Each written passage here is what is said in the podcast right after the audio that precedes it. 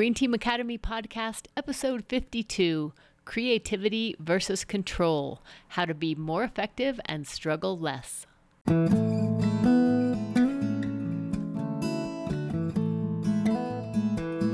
Hey, are you ready to make a positive impact for the planet? If so, then you're in the right place. My name is Joan Gregerson, and I am an eco-nut.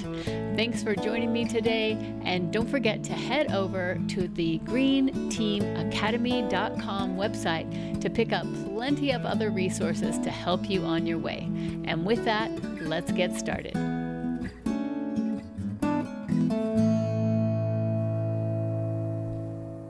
Hey, Green Team, what's up? So nice to be back again with you today.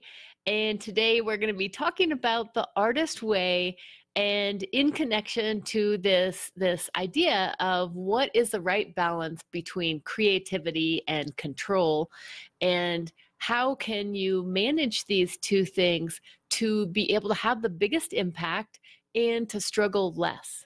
And this is all leading up to the Creativity Unleashed course that I am leading, where we're going to be working through this book, The Artist's Way with Julia Cameron, June third through August twenty-sixth.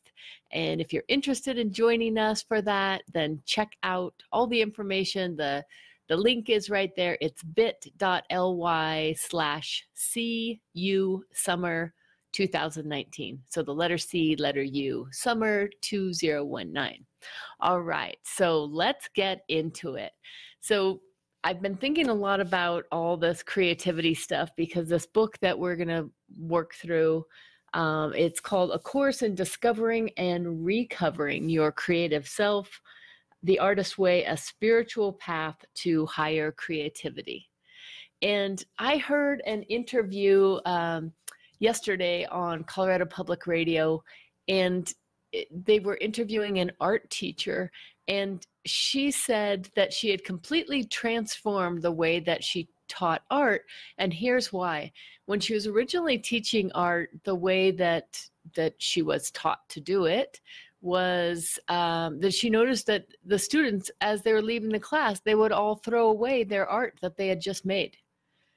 And she was just baffled by that, of as she knew art to be this thing where you express yourself, and it's this just thing of joy and beauty and and fun and insights. Like, why would you why would you throw out your art?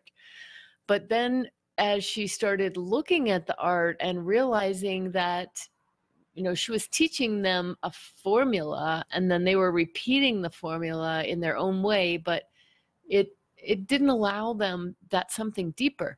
And so she went and learned a program called Teaching Artistic Behaviors. And, and the idea is more of teaching how to be creative, how to express yourself, how to get inspiration, um, how to critique your own work, how to do better, how to nurture your yourself, and how, you know, what is the meaning of art, and why, what can art do? So all those bigger questions. And she's, when she talked about it, she said that there, the one thing she noticed was that she had to really relinquish a lot of control. So now in her classroom, they have areas where they can do, there's a painting station and some drawing stations and some sculpting station. So there's all these different things that the the students can do, and then there is some structure um, to the day where they're, the way they give feedback and the way they t- talk about each other's art. Um, but I thought, you know, that really applies a lot to to what my passion is, is um, a dual passion. One is helping people step up and take action for the planet. And and the other part of it is is getting over ourselves, our anxiety, and all the things that are that are holding us back in life, of enjoying just every single moment of every single day. And um, and so this idea, and I found it myself when I learned to teach, I learned through a program um, called CELTA, and it their main thing was reducing teacher talk time.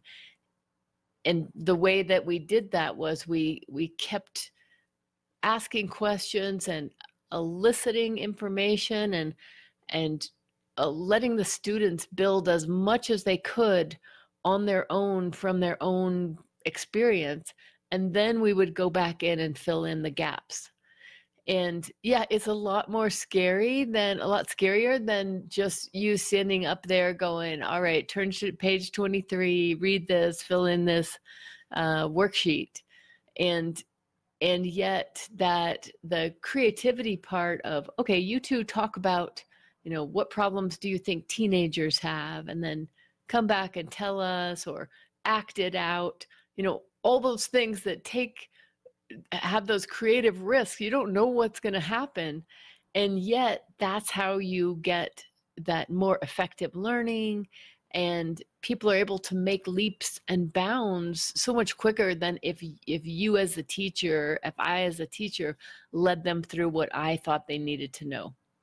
And so that's a lot of what I see also in the environmental area is, you know, you get involved with a, a big environmental organization, and they have their priorities of, you know, some national agenda, and the, and your, I, the things, the ways you can participate are sign a petition or give money, um, or go to committee meetings, and, and those might not resonate with you.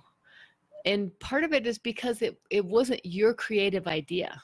And so that's a really important thing about when you start a green team, you get to start with your own ideas. You start a team of people in your community, and together you figure out what is it that is bugging you? What do you think could be done better?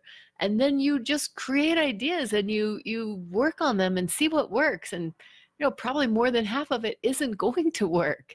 And so having that, that zest for for taking creative risks, and for for not worrying, not being so much in control, like, okay, community, this is what we're going to do, you know, step by step, but instead being open, you know, having a, a strategic forum and saying, hey, what what should we do on climate action, and see who shows up, and see what what capacities they bring, what passions they bring.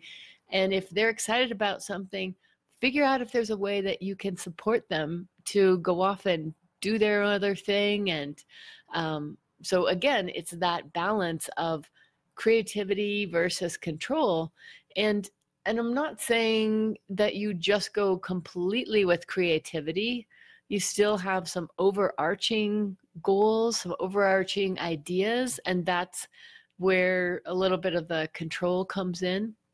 But what I see in general is it's not, it's, it tends not to be that there's too much creativity, it's that there's too much control. And another way that the creativity can come in is that you can um, think of ways to collaborate. So, you know, you can collaborate with artists and musicians, and with, with youth, or with seniors, or, you know, all these different different parts and pieces of our communities that might not be getting pulled in here. So that is the idea, is anytime you're you're feeling a little bit stuck, to ask yourself, you know, am I going more for control than creativity? And if you want to to nurture your creativity and have a process to to really, as this book says, The Artist's Way, a course in discovering and recovering your creative life. So if, if you're not sure how to even get back in touch with your creativity, which a lot of us aren't, and I've done this book several times, and it every time it kind of draws me back into this. Um, so if you want to discover and recover your creative self, then I hope that you will join us for Creativity Unleashed, where we're going to be walking through this book and working through it together. And that starts June third. So we're meeting on thirteen Mondays all through the summer, June third to August twenty-sixth. And we have um, the ability to meet online with Zoom. So it's kind of like this, that you'll be behind, you can meet from your webcam on your computer, or you can meet from the app on your phone, or you can just dial in and and talk and listen by phone. And so it's going to be a very interactive thing where we'll, you know, we'll start by uh, doing a little creativity exercise. So five minute instant poetry or quick drawing. And then we'll go into reading a little bit from the book and then reviewing what we did last week and talking about the exercises that are coming up for us. And, you know, the thing is, I've tried several times to to work through the entire book, and I often get waylaid. This most recently happened to me just in the previous couple of months. And so that's why I thought, let's just do it together. And so if if you also have picked up this book, or you've tried to get more creativity in your life, but then you got distracted, then this would be the perfect thing for you. All right. Well, thanks so much for tuning in. And remember, everybody, the time for action is now, because there is no Planet B. See you soon. Bye.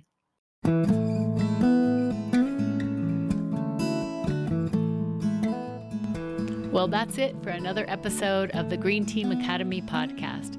Remember to check out all the resources to help you make a positive eco impact in your community at green team academy dot com.